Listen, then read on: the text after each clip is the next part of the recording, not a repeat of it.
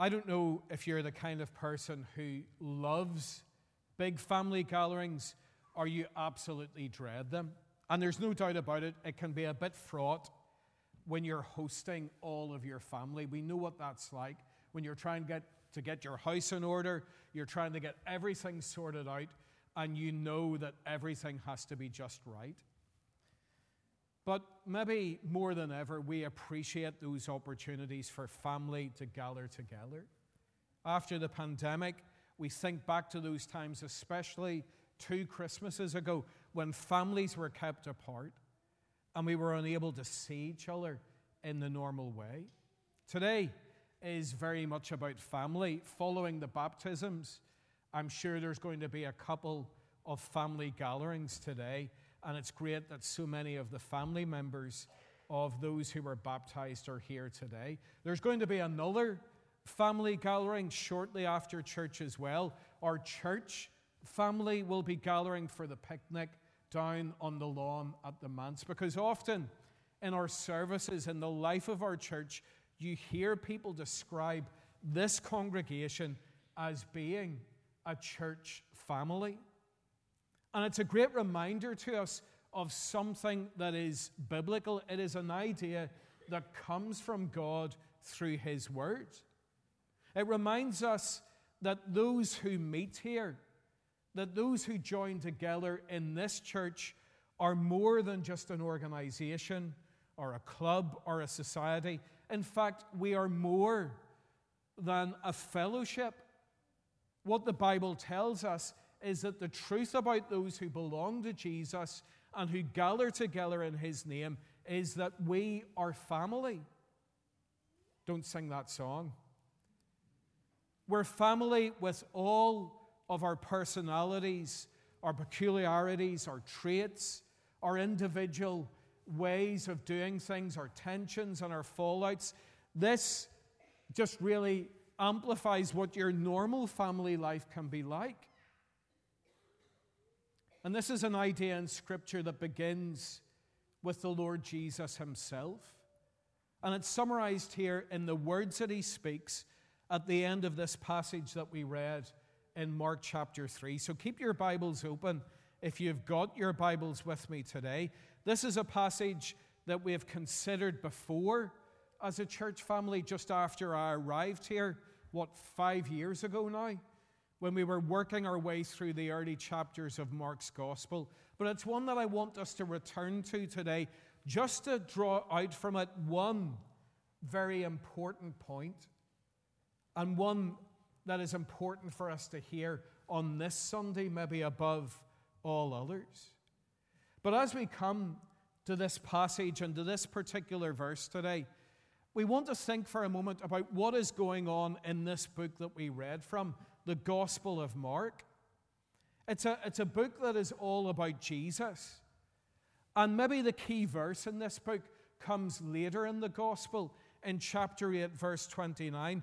It's the question that Jesus asks of his disciples Who do you say I am?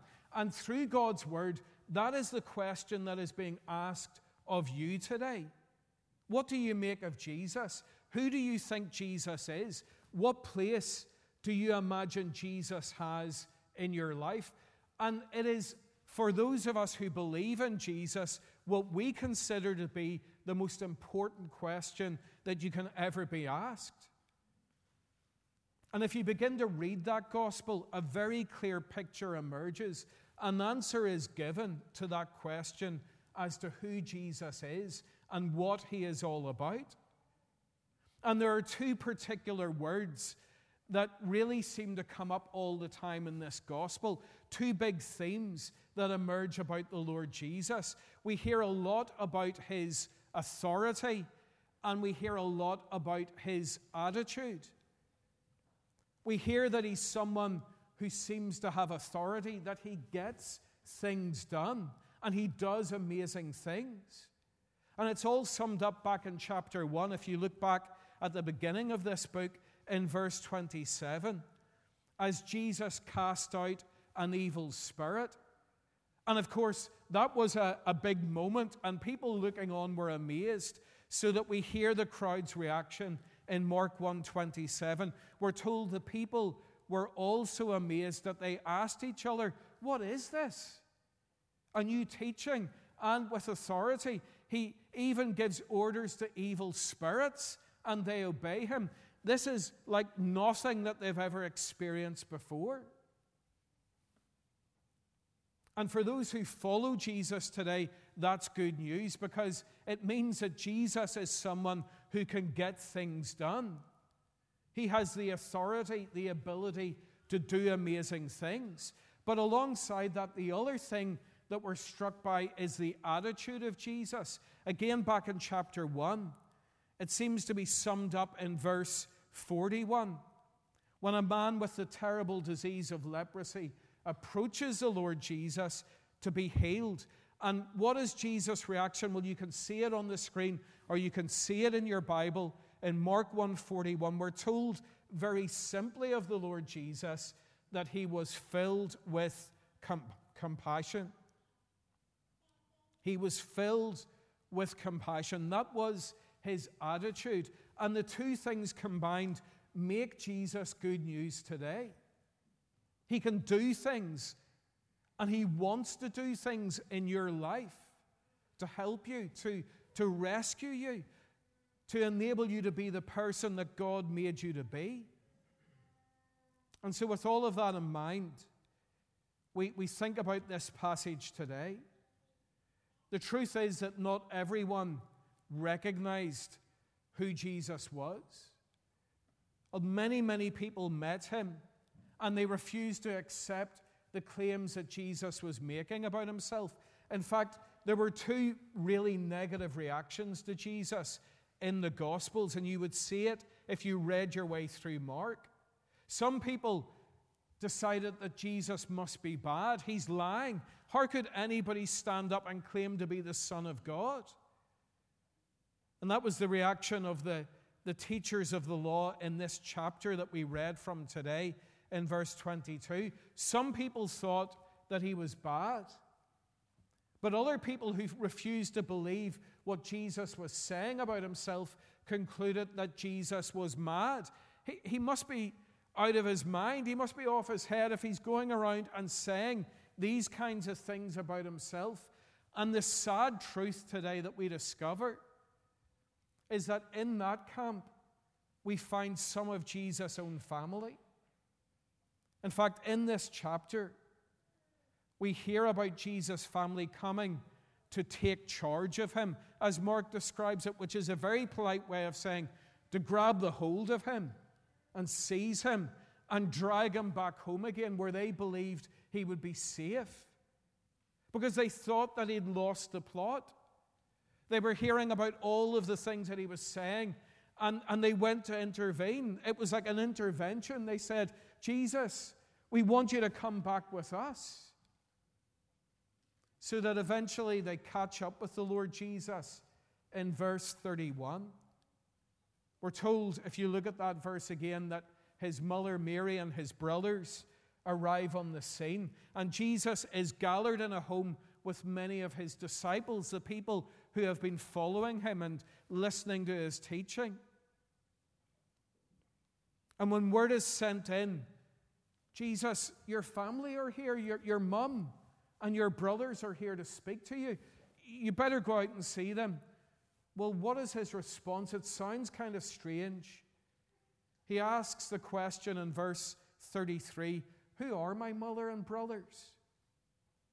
And what's that all about? Because obviously the Lord Jesus did know who his mother was and who his brothers were. So, what is his point here? What is it that he's saying? And what does it mean for us as we gather here in this place of worship today? Well, first of all, it's almost as important to recognize and understand what Jesus is not saying here. Here's what he is not saying Jesus was not dismissing his own family. As much as they may have doubted him at this stage in his ministry and even made life difficult for him, he is not dismissing them and writing them off. Because Jesus, as the Son of God, understood better than anyone else what we were made for. He knew that the people that he had helped to make were made for relationship and that family helps to fulfill that need. In fact, in the Gospels, we get to see the importance that Jesus places on family. In fact, on the cross, if you were to turn to John chapter 19, in the midst of all of his suffering, he thinks of his mother. John 19, verse 26, we're told that when Jesus saw his mother there, that's Mary and the disciple whom he loved, John, standing nearby, he said to her, Dear woman, here is your son. And said to John, Here is your mother. So that from that time on, this disciple took her into his home. It's a beautiful moment. Jesus, when he should have been thinking about himself, all of the suffering that he's going through, chooses to think about his mum and her welfare.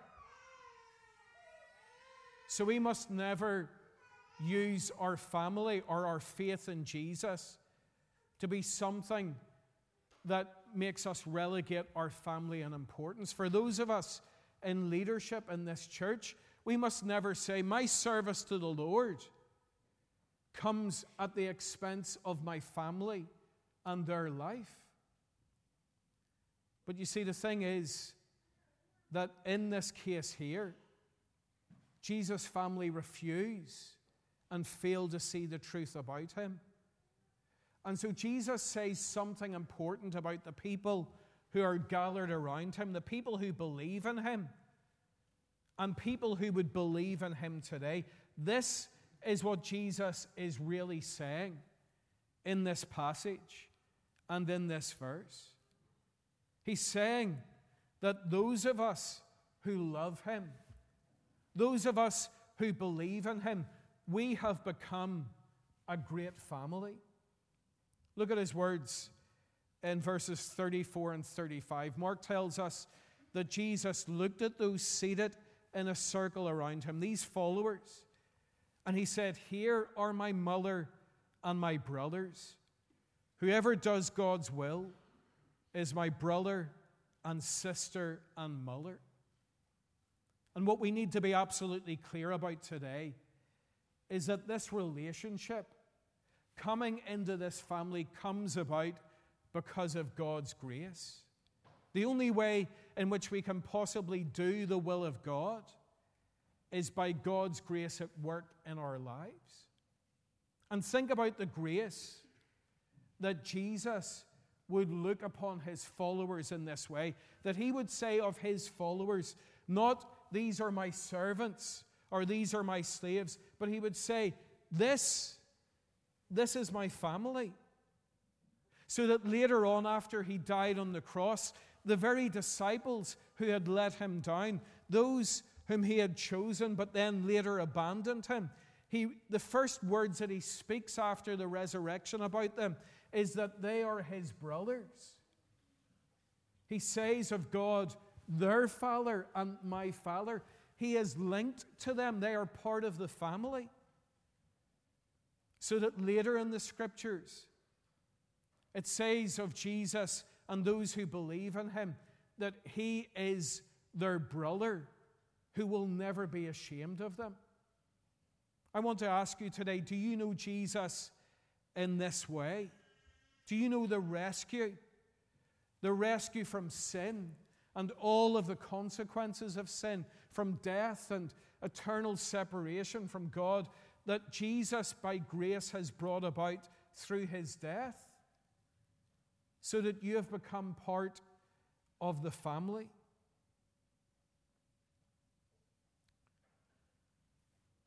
What Jesus tells us here changes everything if we love him and follow him. Because this is the level of connection that we have to God through Him. And when you think about it, then, this is the level of commitment that we have to one another through Him. That we are family when we belong to Jesus, that we belong together. And that we should be committed to each other, to one another each day. God gave us His Son, and there is no better gift. He gives us His Spirit. He equips us to live for Him and to follow Him. And He's given us His church. He has given us one another.